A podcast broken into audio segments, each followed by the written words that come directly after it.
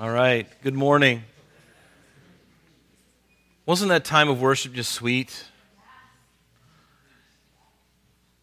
You know, and that's what we can have tonight, too. As we get back together again, we'll uh, just worship the Lord and just get lost and um, forget about ourselves, just focus on Jesus.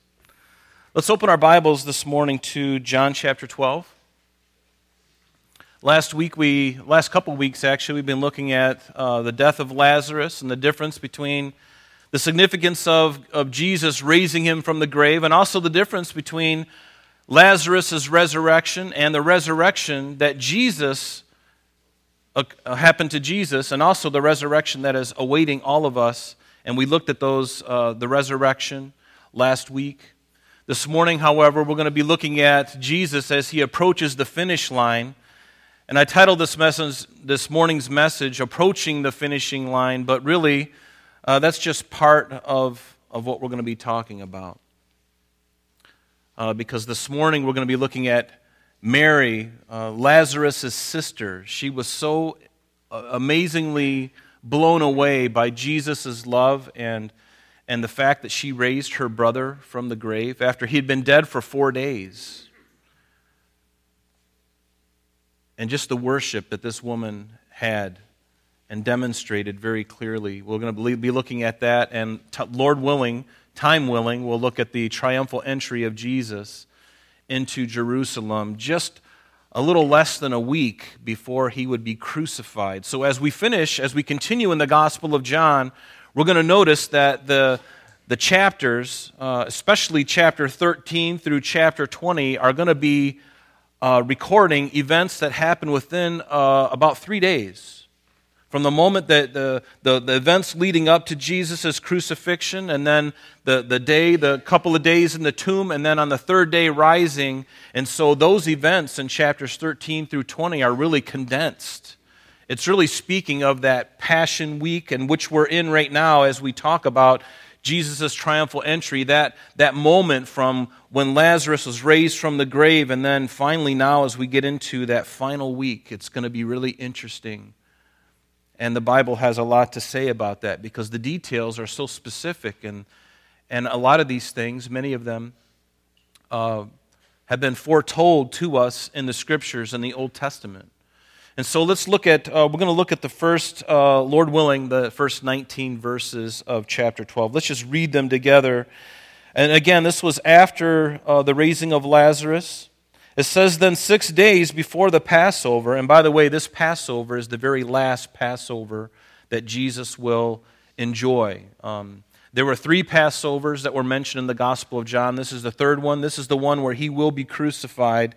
Six days before the Passover, Jesus came to Bethany, where Lazarus was, who had been dead, whom he had raised from the dead. And there they, ma- and there they made Jesus a supper, and Martha served, but Lazarus was one of those who sat at the table with him.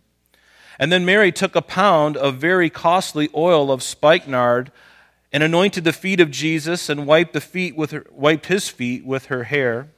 And the house was filled with the fragrance of the oil. But one of the disciples, Judas Iscariot, Simon's son, who would betray him, said, Why has this fragrant oil not been sold for 300 denarii and given to the poor? And this he said, not that he cared for the poor, but because he was a thief and had the money box, and he used to take what was put in it. And Jesus said, Let her alone. She has kept this for the day of my burial. For the poor you always have with you, but with me you do not always have. And now a great many of the Jews knew that he was there, and they came not only for Jesus' sake, but that they might also see Lazarus, whom he had raised from the dead. But notice this. This is interesting, isn't it? but the chief priests plotted to put Lazarus to death also, because on account of him, many of the Jews went away and believed in Jesus. So the next day, a great multitude that had come to the feast, when they had heard that Jesus was coming to Jerusalem, they took branches of palm trees and went out to meet him and cried out, Hosanna! Blessed is he who comes in the name of the Lord, the King of Israel. And then Jesus, when he had found a young donkey, he sat on it, as it is written, Fear not, daughter of Zion. Behold, your king is coming, sitting on a donkey's colt. And his disciples did not understand these things at first, but when Jesus was glorified, then they remembered that these things were written about him and that they had done these things to him. Therefore, the people who were with him when he called Lazarus out of his tomb and raised him from the dead bore witness. For this reason, the people had also. Um, for this reason, the people also met him because they had heard that he had done this sign. And the Pharisees therefore said among themselves, you see that you are accomplishing nothing. Look, the world has gone after him. The world has gone after him. And would to God that the world was going after him. But the, the, the, the, days that we live in, we find that that's not really the case. Many people are choosing anything, they're, they're flocking to anything except for Christ. Now, many have come to Christ, and praise the Lord for that. But the natural man doesn't desire the things of God. It, it's, it's a miracle that any of us are here in this room that God has reached down into our hearts and saved us. Would to God that the world was going after Jesus, because that's his heart. His will is that none should perish, but that all should come to repentance. He wants to see everyone come to him because he loves those whom he created. Why would he create something and then throw it away like refuse? No, he created with the intent of having a relationship not that God needed the relationship, but He desires when people like you and I, volitionally, of our own conscience and our own volition, we love Him back in thanksgiving for what He has already done for us. In fact, the Bible says that before the foundation of the earth, Jesus was slain. The plan was already in God's heart and mind, the whole thing was already prepared, like a table, like a buffet. God knew what was going to happen, He wasn't surprised. But he was ready. And when the time was right, he spoke that seed into Mary's womb, and she bore the Son of God, God in human flesh, Jesus Christ, to take our sin upon himself, and that by believing in him, we might have life through him, and that we might live eternally in heaven with him instead of the alternate. And yes, there is a hell. Many churches don't like to talk about that, but hey, it's true. There is a place called hell, and for those who reject Christ, they will spend an eternity in hell. That's a bitter pill, wouldn't you agree? And that's why God says, It's not my will that any should perish, but that all should come to repentance. I need to come to repentance. I need to turn from my sin. I was born in sin. You ever notice a baby when it's born, how selfish it is and how, how crude it can be, especially if you have siblings? My, my family and I have been watching the, uh, America's Funniest Home Videos, and they show these videos of these little kids, and they're, you know, they got lollipops or ice cream, and the one kid will start to lick it, and the, the, his sibling doesn't have one, and so he looks over, mm, and he hits the ice cream. It falls all over the place, and it's, it's just baked into this, into this nature of ours. Just to do wicked things. You don't have to teach a child how to do evil things. They're naturally selfish because the sin nature is within us. That's what Jesus came to redeem. That's what he came to save us from is the effect of that. Because there's only one place for that and it's not a good place. That's why he came on a rescue mission. So, this morning we're going to be looking, uh, as we have read, at this event in Mary's life and in Jesus' life. And the first 11 verses really speak to this extravagant worship that Mary bestowed upon Jesus. And verses 12 through 19 are Jesus' triumphal entry into Jerusalem, fulfilling age old prophecies, specifically Daniel 9. And Lord willing, we'll get to that if I'm not too long winded, because this is a really fantastic thing we have before us this morning. I'm so excited about it. So let's get right into it. Uh, notice in verse 1 it says, Then six days before the Passover, Jesus came to Bethany where, G- where Lazarus was, who had been dead. Notice he was dead. He didn't swoon. No, he died, and he was in the grave four days, whom Jesus had raised from the dead. Again, this Passover would be the. Um, Six days prior to the Passover would be this, this time where Jesus would uh, come into Jerusalem. This six days. Notice in verse 2 And then there, there they made Jesus a supper, and Martha served, but Lazarus was one of those who sat at the table with him. And then Mary, she takes a pound of very costly oil of spikenard, anointed the feet of Jesus, wiped his feet with her hair, and the whole house was filled with the fragrance of the oil. And I love that wherever you see Mary of Bethany, wherever you see her in the scripture, you find her either worshiping Jesus or at his feet, listening intently to him. And may we take that same posture as Mary. Now, Jesus loved Martha too.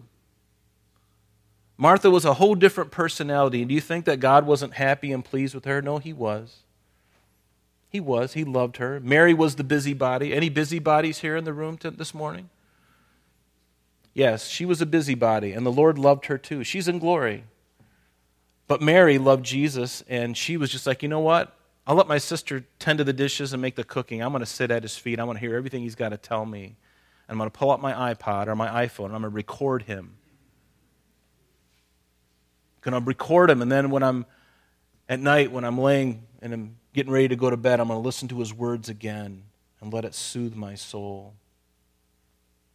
Wouldn't that be something? To have a recording of Jesus' words, literally. I mean, can you imagine? I mean, it's recorded for us in, in Scripture, but to hear his voice. What was his voice like? Have you thought about that? To just actually hear his inflections and the compassion, the love, and the depth in his voice. And it would probably just kill us in a good way.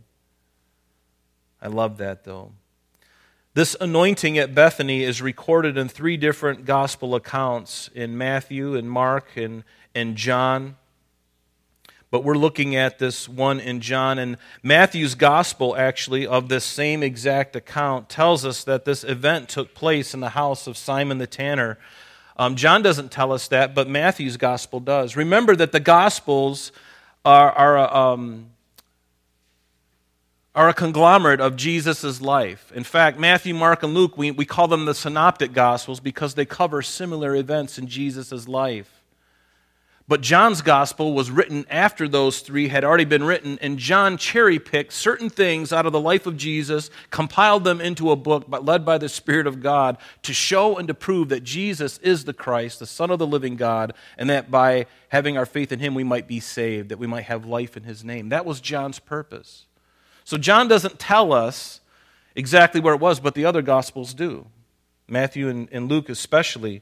And it says to us in Matthew 26 that, and when Jesus was in Bethany of the house of Simon the leper, so we know that that's where he was. He wasn't in Lazarus' house. For some reason, they were at another house.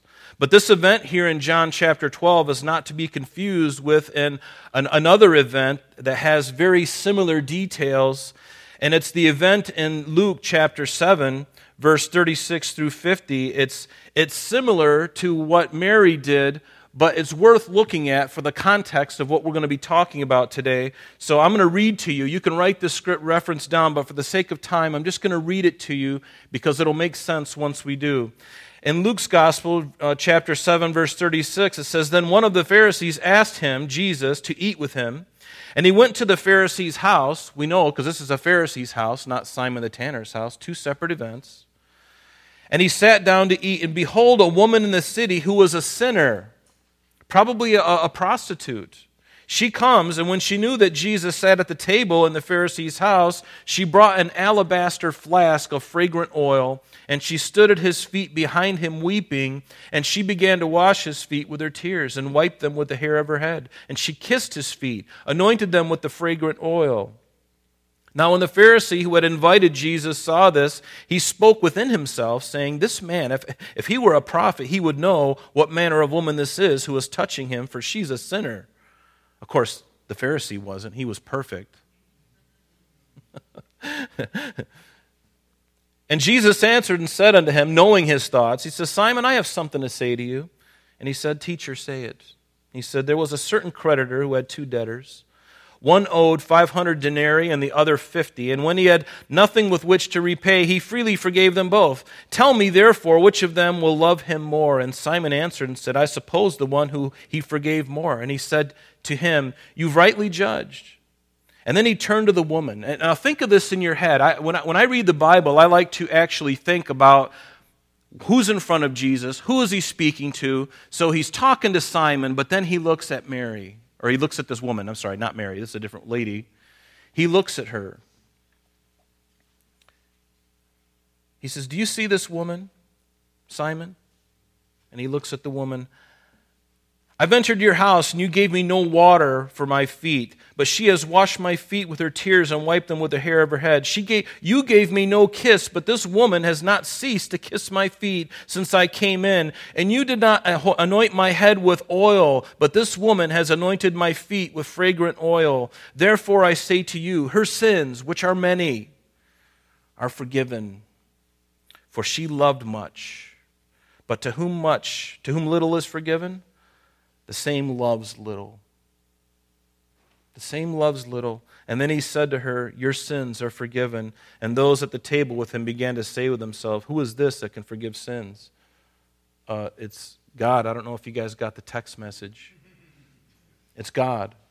Only God can forgive sins. And yes, God is there with them. The Logos become flesh, the Word become flesh, sitting there with them. Now, notice that this passage in Luke and the passage that we just read in John chapter 12 this morning, that both of these ladies are expressing their worship in extravagant ways. Extravagant ways. This anointing oil that was used was very, very costly. Very costly. And the woman in Luke 7, she was a sinner. She had been forgiven much. And Mary in John chapter 12 this morning, uh, for, for, she was very thankful because Jesus has raised her brother Lazarus from the dead. And it's probable that he was their provider as well, Mary and Martha. It makes no mention of her parents, their parents at all. Their parents probably have died, and now Lazarus is the breadwinner in the family. He's the one supporting his two sisters. And you can imagine how thankful this lady is to know that her brother's been raised. And she takes that ointment and anoints him very costly. Notice that Mary's worship was not convenient. It wasn't chintzy. Rather, it was costly. It was extravagant. This spikenard that, is, that she poured over him is a, an East Indian plant which yields a juice or a, a, a, a juice which the ancients used, and sometimes they mixed it with other things, but it was a, a very precious, precious ointment. And can I tell you this morning that at the heart of worship, at the heart of worship, true worship of God, is sacrifice. At the heart of true worship is sacrifice. If my worship becomes rote, if it becomes convenient, it may not be worship at all. It may be worship, but it also may not. The quality of my worship may be beggarly and poor. And God will, can receive you know, anything, but you know what? The, the heart of worship is sacrifice. Never forget that, folks. And I had to ask myself this week what is the quality of my worship? And I'm not just talking about my singing to God, the quality of my worship. What, what have I sacrificed to God? He doesn't require me to, to, to die in, in, in the physical sense. He wants us to live, He wants to be us a living sacrifice. But what is my worship really like? Is there anything that I sacrifice to God any longer? Or has my worship become so convenient? It's just writing a check, and it's very convenient. It's, in fact, I'll write my check after all my bills are paid. I write that, and then I, um, after, and then whatever I haven't spent on myself, I give to the Lord. But or, or is my worship, and it's not all about money either. God doesn't care about our money, but it is a good indicator of where our heart, heart is at. And what about our life? The, the things that we do with our life. Are we giving our life, uh, is our life devoted to Him? We'll do anything for Him? Or is our life just about getting a job and getting married and having kids, and then, and then after our kids move out of the house, we move down to Florida and play golf? Is that what our life is about? Or is there a sacrifice? What is the quality of my worship. And remember that worship is about Jesus. It's for Jesus. It's about Jesus. It's to Jesus. And we can certainly be blessed in our worship of Jesus Christ, but remember, it is about Him. It is not about us. It's not about me feeling good about worship. It's not that at all. I've seen the three young women who lead worship here at the church go through some very difficult physical, spiritual, emotional duress, and they still get up on this platform every week and they lead us in worship. That's an amazing thing. And I know that all too well myself because there are times when I never when I don't feel like worshiping and I worship him regardless of how I'm feeling. See, we, we live in a, a culture that is all about feelings. I don't feel, if I don't feel it, then I'm not going to do it. And God says, Well, would you do it if you didn't feel it?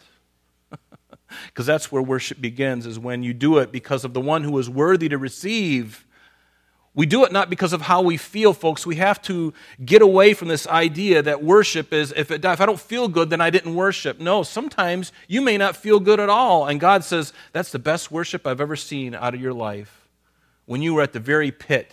And instead of just cashing in your chips and saying i'm done. No you worship me because you were you weren't feeling that great. Because your circumstances were horrible and yet you worship me. God looks upon that and says that's sweet worship. That's like a sweet fragrance coming before me because it's a sacrifice of praise. It's a sacrifice of praise. In hebrews it tells this the author says, We have an altar from which those who serve the tabernacle have no right to eat, for the bodies of those animals whose blood is brought into the sanctuary by the high priest for sin are burned outside the camp. Therefore, Jesus also, noticed that this, that he might sanctify the people with his own blood, he suffered outside the gate. Therefore, let us go forth to him outside the camp. Notice this, America. let us Go forth to him outside the camp bearing his reproach. What? Bearing his reproach? Me? An American Christian? no, it's gravy train. It has nothing to do with I'm not going to suffer the reproach of Christ. Are you serious? I'm an American. But he says, Let's go out to him outside the camp, bearing his reproach. For here we have no continuing city, but we seek the one to come. Therefore, by him, let us continually offer what? The sacrifice of praise to God. That is the fruit of our lips, giving thanks to him. Giving thanks to him. Sometimes I don't feel like worshiping, but worshiping when I feel like it the least is the best. It doesn't mean that your other worship when you're feeling good doesn't matter. It does. But if I'm always seeking to feel good and only call that true worship when I'm feeling good, I've totally misunderstood what worship is about because it has nothing to do with you and I. We're just the ones offering it back to Him for what He has already done. In fact, He is the one who instigates it He's the one who uh, initiates it, and then the Spirit of God in us worships Him for what He's already done. We are not in debt to Him. Or, excuse me, we are, we're indebted to Him, but He doesn't owe us anything. Rather, for the rest of our lives, it ought to be about glorifying and serving Him. In Jeremiah chapter 33, God uh, spoke to Israel before their Babylonian captivity concerning their future blessings after their captivity, also looking forward even into the millennial kingdom. It says, Thus says the Lord, verse 10 Again, there shall be heard in this place of which you say it is desolate, without man and without beast, in the cities of Judah, in the streets of Jerusalem that are desolate, without man and without inhabitant and without beast, the voice of joy and the voice of gladness. These are the things that will be heard. The voice of the bridegroom and the voice of the bride, the voice of the people who say, Praise the Lord of hosts, for the Lord is good good, for his mercy endures forever, and of those who will bring the sacrifice of praise into the house of the Lord. For I will cause the captives of the land to return as it is as at the first, says the Lord. You remember the captivity of Judah and Jerusalem? That when they returned from their 70 year captivity, many of the old people who were old enough and, and survive that captivity. Got 70 years, remember that. So those who had returned were, were old or they were young because they were born in Babylon. But the ones who were old enough to remember Solomon's temple, they wept over the temple that had been rebuilt because it wasn't nearly as glorious as Solomon's temple. And those who were born in Babylon came back and they'd never seen Solomon's temple because it had been destroyed. And now they see this new temple and they're like blown away. It tells us in Ezra chapter 3, it says, when they began to build this temple after the Babylonian captivity, that the builders laid the foundation of the temple of the Lord, and the priests stood in their apparel with trumpets, and the Levites and the sons of Asaph with cymbals to praise the Lord according to the ordinance of David, king of Israel. And they sang responsively, praising, notice, and giving thanks to the Lord, for he is good. Isn't God good?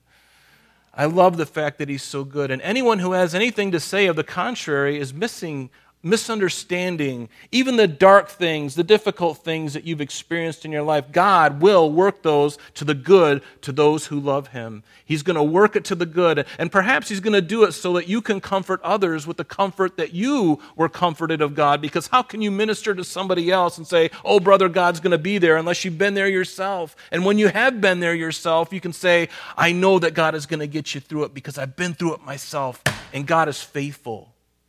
He's faithful. So even in the dark days, the difficulties, the, the things that just tear our hearts out, even those things, give glory to Him and thanks. And say, God, I don't understand it, but I thank you for the, the crucible you put me in. Because I've been drawn closer to you, and now I can minister to others with authority.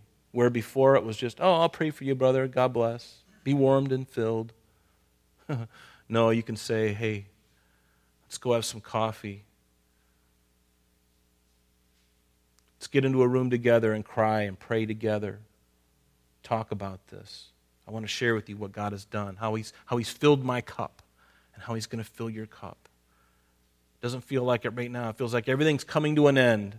It feels like you're hanging on to the thread and you're just dangling and you're just like, oh God, if you don't do something, I'm, I'm done. I'm done. Everything is done. My marriage, my finances, everything. I'm going to lose my house. And you're hanging there by the thread.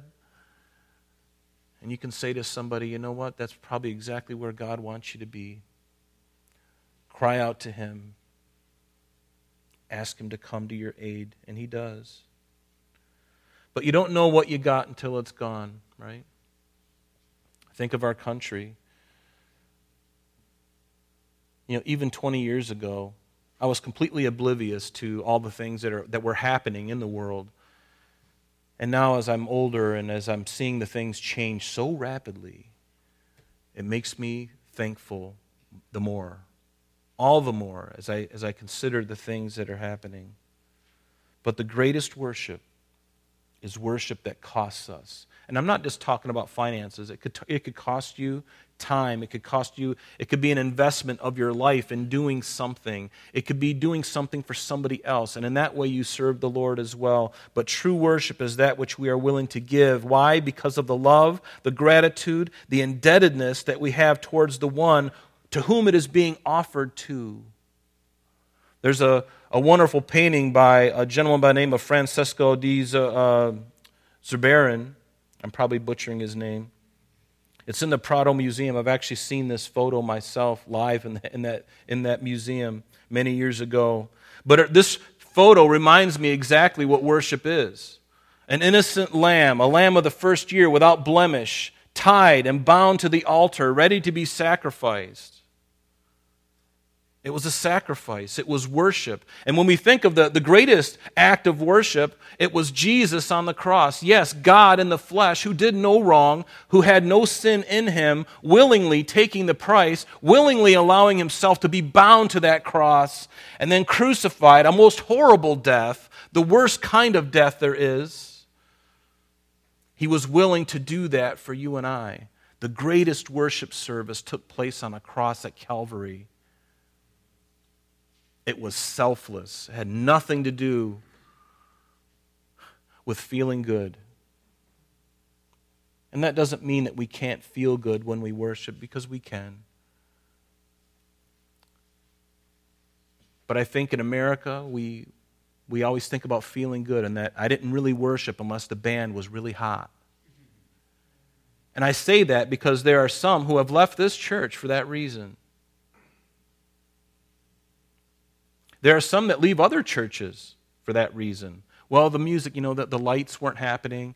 Um, I didn't see the smoke roll off the platform. I didn't see the cameras, you know, and the guys in the black suits, you know, zooming in on the guitar solo. You know, I mean, all of these things happen in churches. And if I don't get that, if I don't get, if I don't get that, I'm out of here. and that, that's, that's happening more than you think. And people don't know what worship is. I'm learning what worship is. I'm learning. I've learned a lot, but I'm learning. But American Christians, for the most part, we have no idea what worship really is. They think of a big band and the music's pumping and man, my emotions are grooving. And there's nothing wrong with that. They look at that and they're like, where's the exit?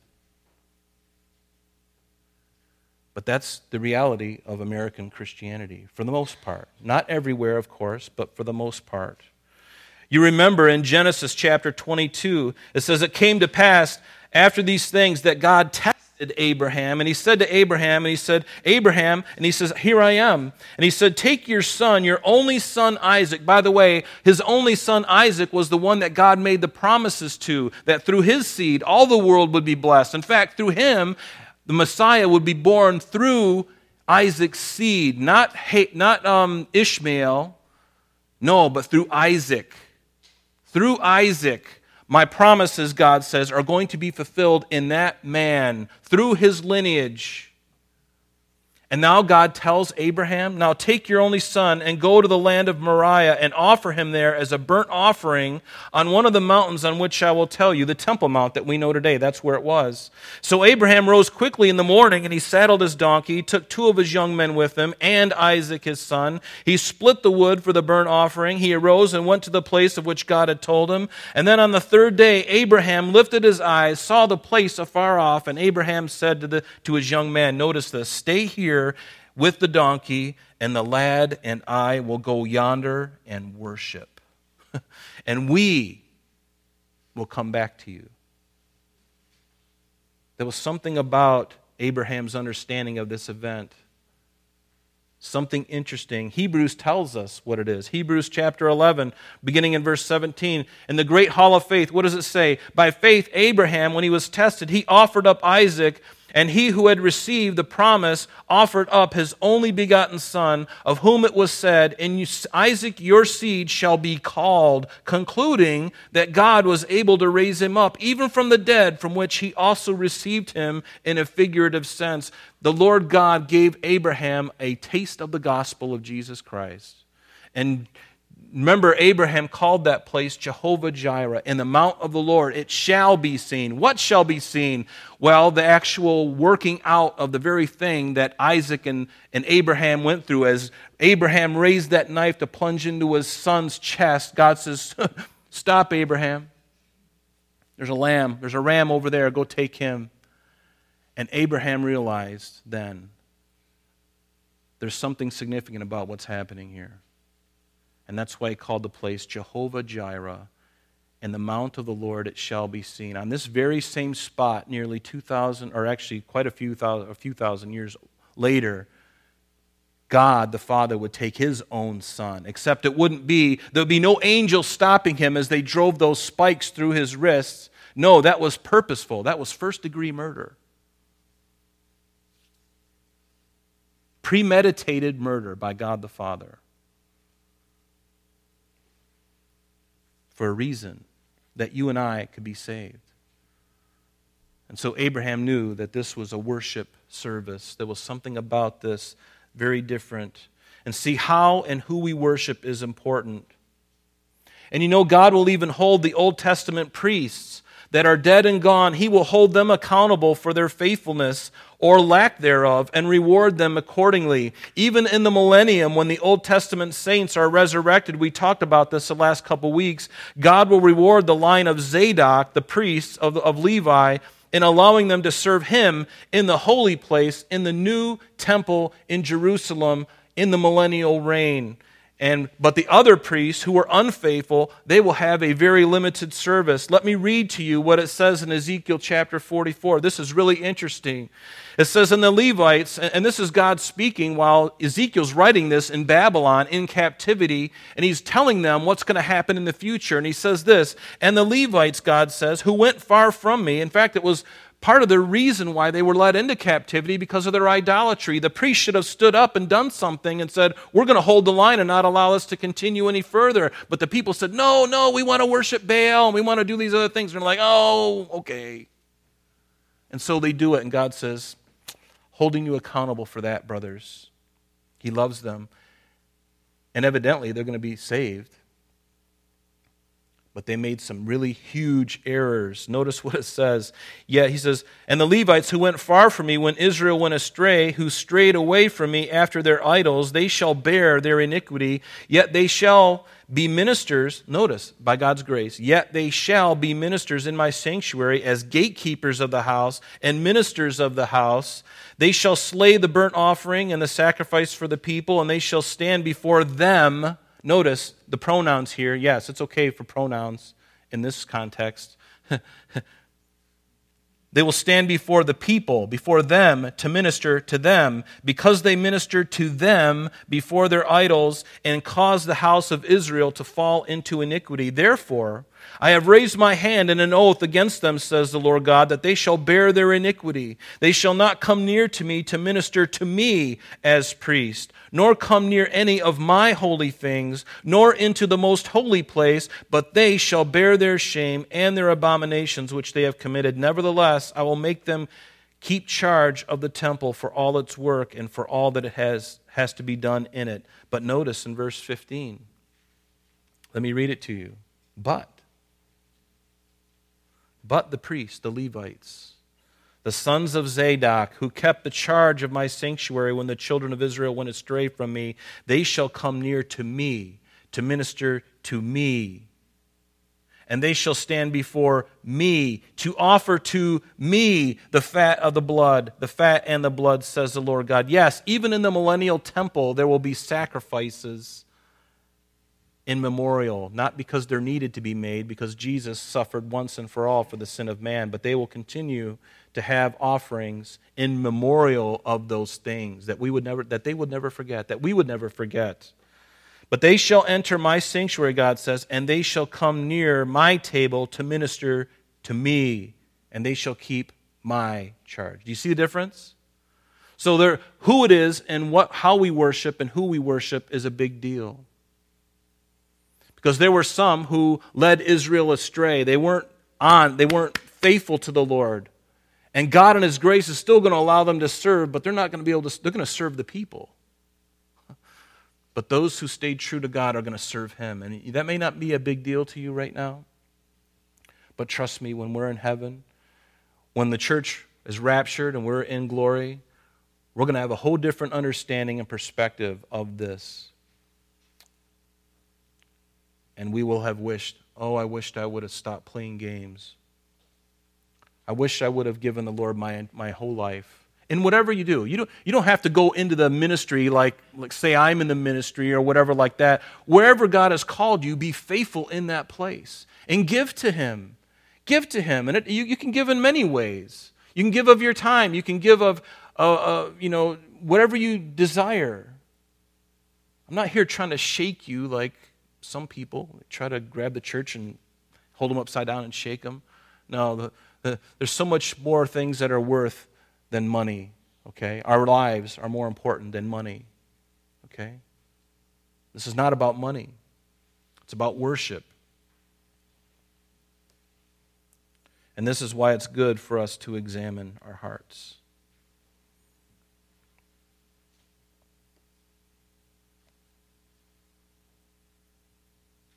Then Mary took a pound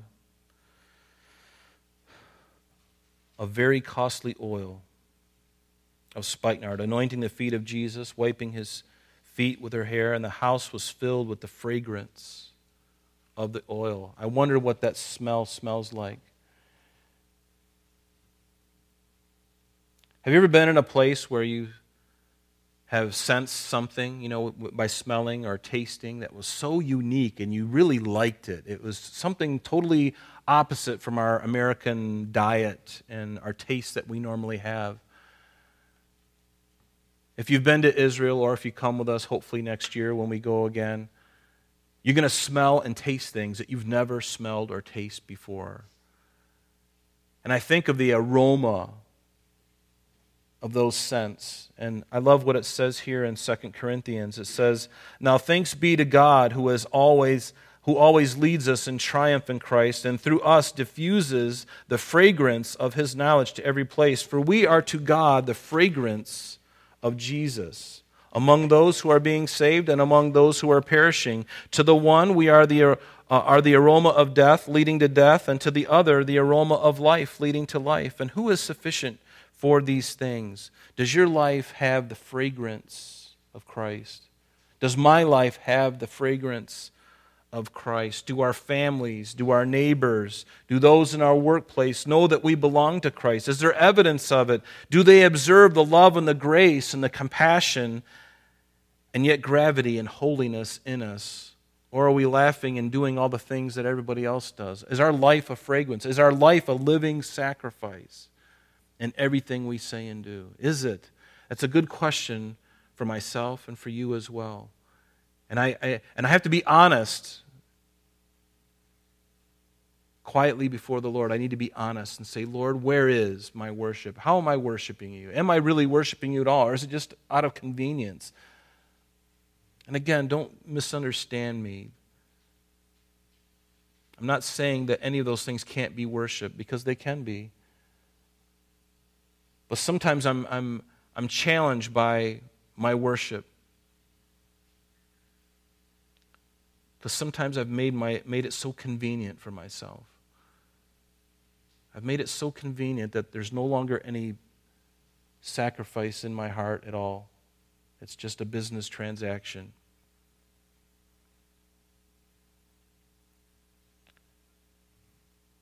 Does your life have the fragrance of Christ? In the book of Acts, it, when the apostles were originally arrested, after the day of Pentecost, it says that Peter, filled with the Spirit, said to them, Rulers of the people and elders of Israel, if we this day are judged for a good deed done to a helpless man, by what means he has been made well, let it be known to all of you and to all the people of Israel that by the name of Jesus Christ of Nazareth, whom you crucified, whom God raised from the dead, by him this man stands before you whole. This is the stone which was rejected by you builders, which has become the chief cornerstone, stone, nor is there salvation in any other, for there is no other other name under heaven given among men by which we must be saved. And then it says, and then they saw the boldness of Peter and John, and they perceived that they were uneducated and untrained men, and they marveled and they realized that they had been with Jesus. The fragrance of Christ was all over them. It was, it was all over them, so much to the extent that they had, they had to take, you know, these guys are completely different.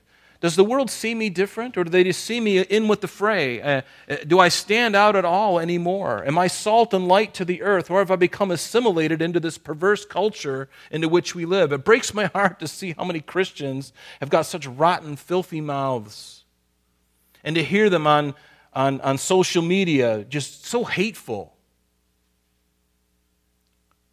What a horrible thing. It ought not to be family of God. It ought not to be Christian. I get angry with the rest of them, but you know what? I try to keep my mouth shut as much as I can. What this world needs is Christ. It doesn't need my venom. Because Christ is the solution. He is the solution. May our lives demonstrate that fragrance of Christ in all that we say and do. And I like what it says in, uh, excuse me, in, uh, in Colossians. I'll just read the 17th verse. It says, Whatever you do in word or deed, do all in the name of the Lord Jesus, giving thanks to God the Father through him. Giving thanks. And really, we get back to our text this morning, and that's really what this is all about, is giving thanks. And what a, a great thing for us to consider as we come upon Thanksgiving next Thursday. We can give thanks anytime, and we do. To me, Thanksgiving is a way of life. I'd like to give thanks in everything. I'm not perfect in it, but I want to give thanks in everything. Every single day, I want to be thankful. It doesn't take one day, but I'm glad that at least, you know, corporately in America, we have one day where we say, you know what, this day, we're going to give thanks to God for all that He has done. And may this Thanksgiving be the best Thanksgiving ever in this country. May it be the best, and may it revive us. Revive the church. Do it before then, Lord. Do it today. Don't wait until Thanksgiving Day. Revive us now that we could be thankful and a holy people that are to go out into all the world. Every place where we go, let's open our mouths about the goodness and the grace and the forgiveness of God. We need the baptism of the Holy Spirit, folks. I need it, and you need it as well. Ask God. Say, Lord, as you did in the first century church, light me up. Whenever I go, wherever I go, light me up, Lord. You empower me. I don't care when it is. That's your business. I can't make it happen, but I want to be ready that when you do, I am just being faithful to you and I'm opening my mouth and I have no fear of man. No fear. In fact, that's one of the hallmarks of being baptized with the Spirit of God. You saw it in Peter. He was standing up in front of those who had killed Jesus, and he says, I don't care about any of you. This is the truth. And their eyes and their jaw hit the ground and their eyes bugged out of their head because they realize, oh my goodness, there's something going on here I can't explain. And that's the Spirit of God. Anointing a man, anointing his words, that is the difference. Peter could have said those same words on another day where God was vacant and it would have fallen flat on the ground and they probably would have killed him. But not that day. That day, they were all arrested. They wanted to arrest him, but he arrested them through the Spirit of God. I love that, don't you? And see, that's what our world needs today is to be arrested by the Spirit of God. Arrested by the love of God. Not in some anger and frustration, no, arrested by the love and the grace and the forgiveness of God. But notice in verse 4 in our text again. So, what we've talked about so far is worship. Mary, thankful, so thankful for raising her brother she just poured it out. And by, do you know something? 300 denarii, you get one denarii back in that time frame, you get one denarii for a day's wage. So whatever it is that you make in a day, that would be one denarii. So 300 denarii would be roughly a little less than a year's wages.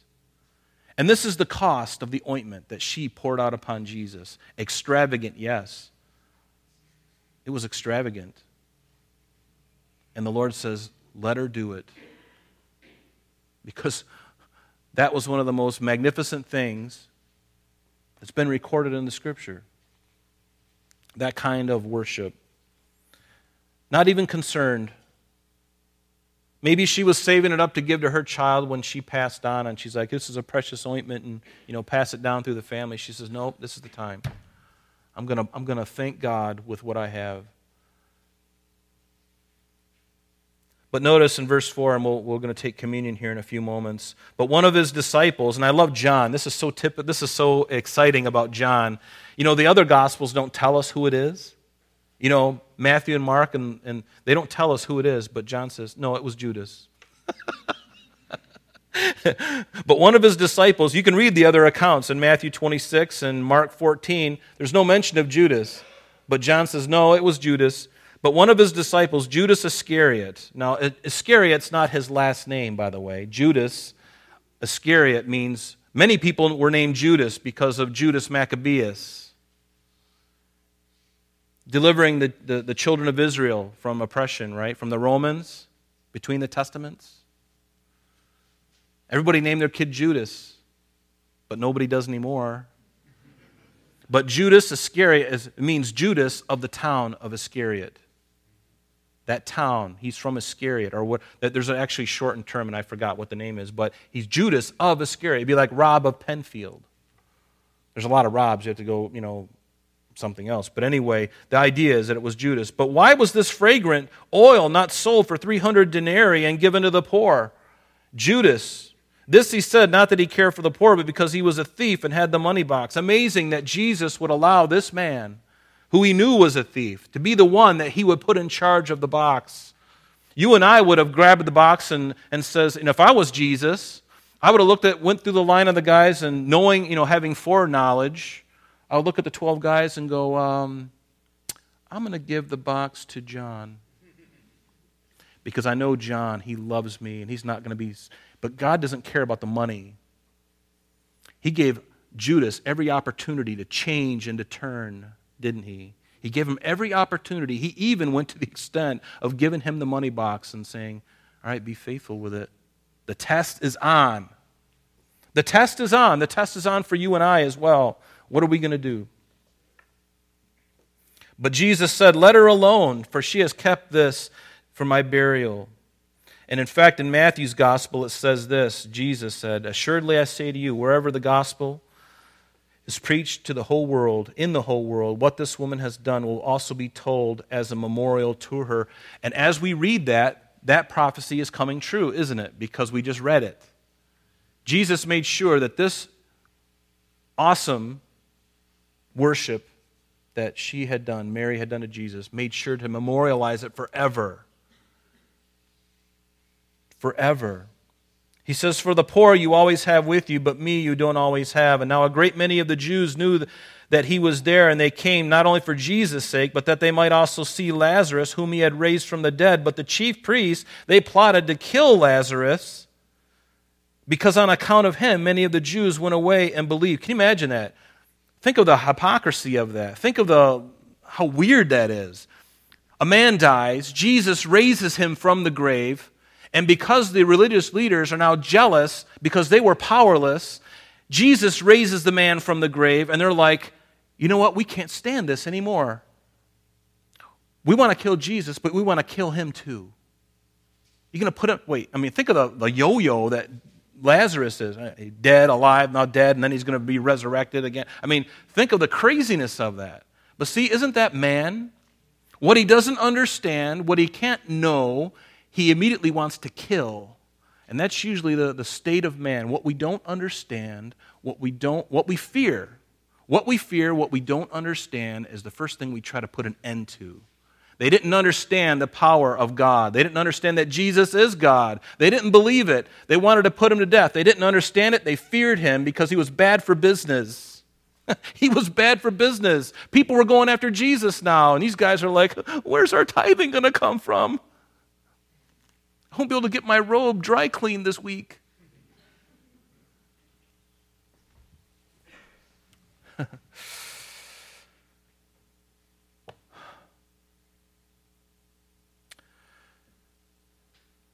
but it's forward because of Jesus. In fact, this morning as we take communion, it's because of this sacrifice of Christ for you and me. Think of the love of God while we were yet sinners, greater love has no man than this, than that he lays down his life for his friends. And,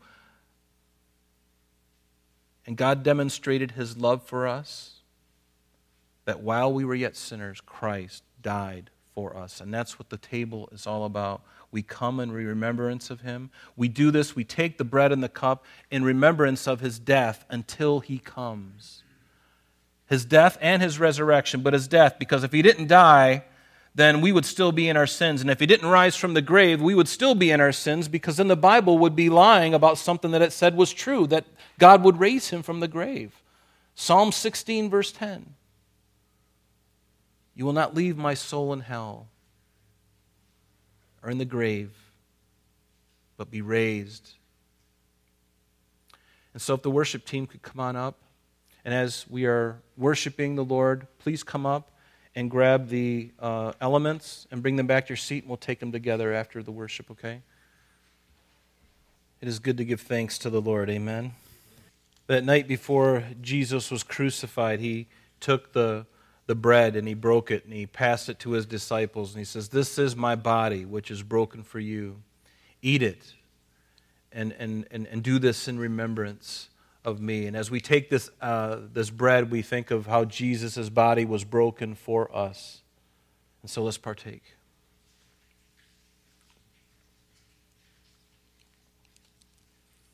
And he took the chalice of wine and he passed it around to his disciples. And he said, This is the, the blood of the new covenant, the new covenant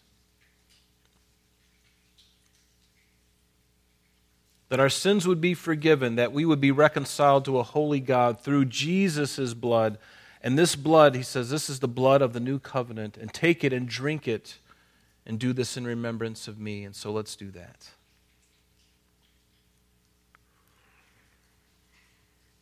May the Lord do a great work in all of us this week. And I pray that you consider, you know, as you read this chapter over again. We didn't get to the triumphal entry. I, I knew that I probably wouldn't get there. But just think about worship. Think about your worship. Think about, I'm going to think about my worship of God. And let it challenge you. Let it challenge you. Again, no one's trying to coerce anybody. There, there are churches that do that. We don't do that. And, and I don't believe in that. But every now and then we have to be reminded of what real worship is. And much of the time it has nothing to do with money, okay? So don't, it, it has to do with a life that's surrendered. But it takes into account everything, our whole entire being. Everything.